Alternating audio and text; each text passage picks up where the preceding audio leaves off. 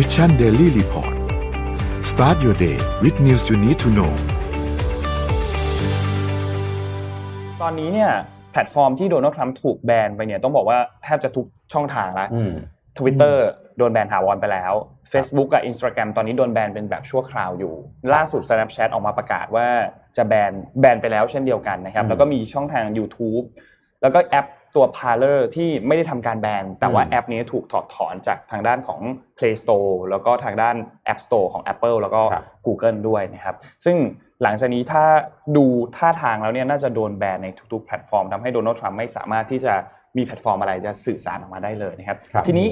นั่นคือเรื่องที่เกิดขึ้นในนอกสภา ส่วนเรื่องที่เกิดขึ้นในสภาเนี่ย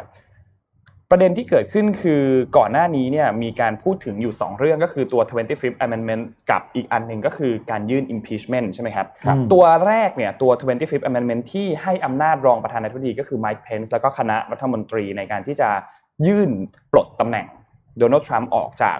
ตัวประธานาธิบดีได้เนี่ยซึ่งก็เพนส์ออกมาให้สัมภาษณ์แล้วว่าเขาเนี่ยจะไม่ใช้อำนาจนั้นแน่นอน คือจะไม่ได้มีการใช้บทบัญญัติดังกล่าว ทีนี้ ก็เหลืออีกแค่ช่องทางเดียวก็คือประเด็นเรื่องของการ impeachment ซึ่งการ impeachment เนี่ยทางด้านสภาผู้แทนราษฎรหรือว่า House ที่คุมโดยพรรคเดโมแครตเนี่ยได้ทำการยื่นเรียบร้อยแล้วก็คือถอดถอนนะครับโดนัลด์ทรัมป์ด้วยคะแนนเสียง 232 ต่อ 197 ซึ่งจะเห็นว่านอกจากสสฝั่งเดโมแครตแล้วเนี่ยก็จะมี ฝั่งริพับลิกันอีก 10 คน ที่ออกมาสนับสนุนในการยื่นถอดถอนโดนัลด์ทรัมป์ในครั้งนี้ด้วยนะครับ แต่ทีนี้พอหลังจากที่เรื่องผ่าน House ไปแล้วเนี่ยมันจะไปต่อที่ Senate ใช่ไหมครับซึ่ง Senate ตอนนี้เนี่ยก็ยังควบคุมโดยทางด้านของพรรคริพับลิกันอยู่ ซึ่งการถอดถอนเซเนตในรอบนี้เนี่ยน่าสนใจ เพราะว่าตอนนี้เนี่ยมันเหลือเวลาอีกทั้งหมด 5 วัน ก่อนที่จะเข้าพิธีสาบานตนของโจไบเดนแล้วก็ขึ้นเป็นประธานาธิบดีคนที่ 46 ใช่ไหมครับ แต่ ดูแล้วเนี่ยการประชุมของทางด้านวุฒิสภาเนี่ยน่าจะไม่ทัน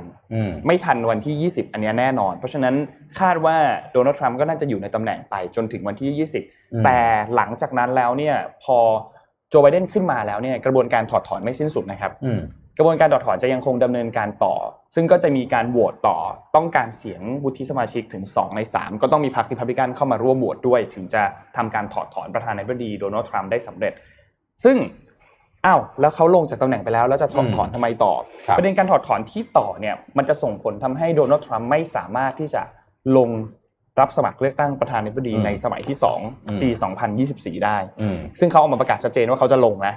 แต่ถ้าเขาโดน impeachment เนี่ยลงไม่ได้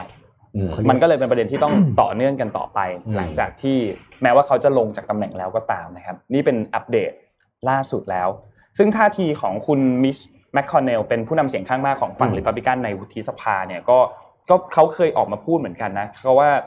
เขาก็ยังยังไม่ได้ตัดสินใจว่าจะโหวตหรือไม่โหวตซึ่งก็มีความเป็นไปได้อยู่ว่า แม้ว่าตัวเองจะอยู่ฝั่งริพับลิกันแต่ก็มีสิทธิ์ที่จะโหวตถอดถอนโดนัลด์ทรัมป์เช่นเดียวกันเรื่องนี้น่าสนใจนะครับ น่าดูว่าจะมีงูเห่าแบบบ้านเราไหมเรียกงูเห่าเนาะแต่ว่าจริงๆเคสแบบนี้เนี่ย ผมคิดว่าก็จะไปตัดสินว่างูเห่าก็ไม่เชิง เพราะว่าจริงๆแล้วเนี่ยมัน อืมมันเป็นประเด็นความผิดเนาะที่เกิดขึ้นแต่ว่าพอเป็นเรื่องการเมืองมันก็มีการ อืม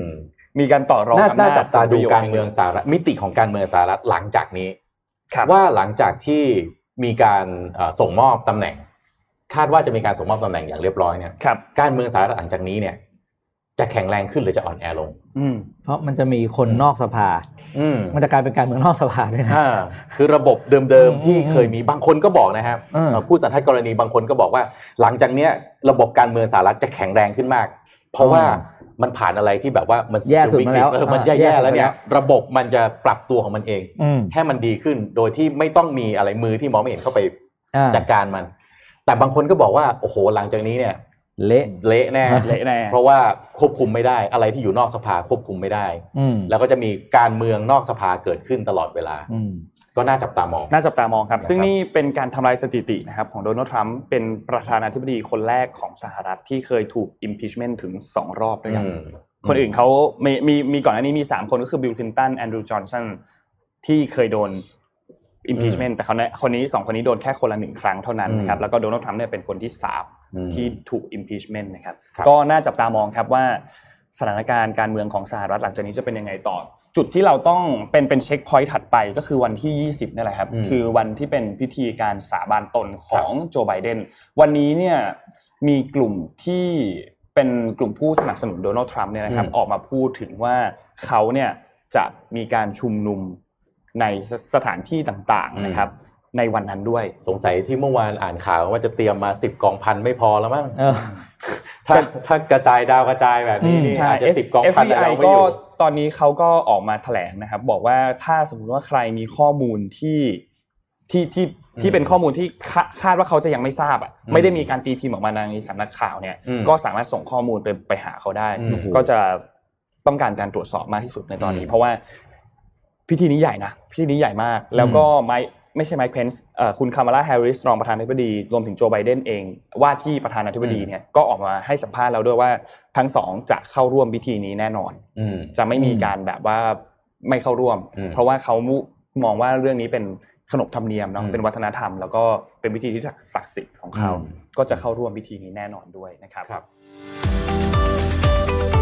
Mission Daily Report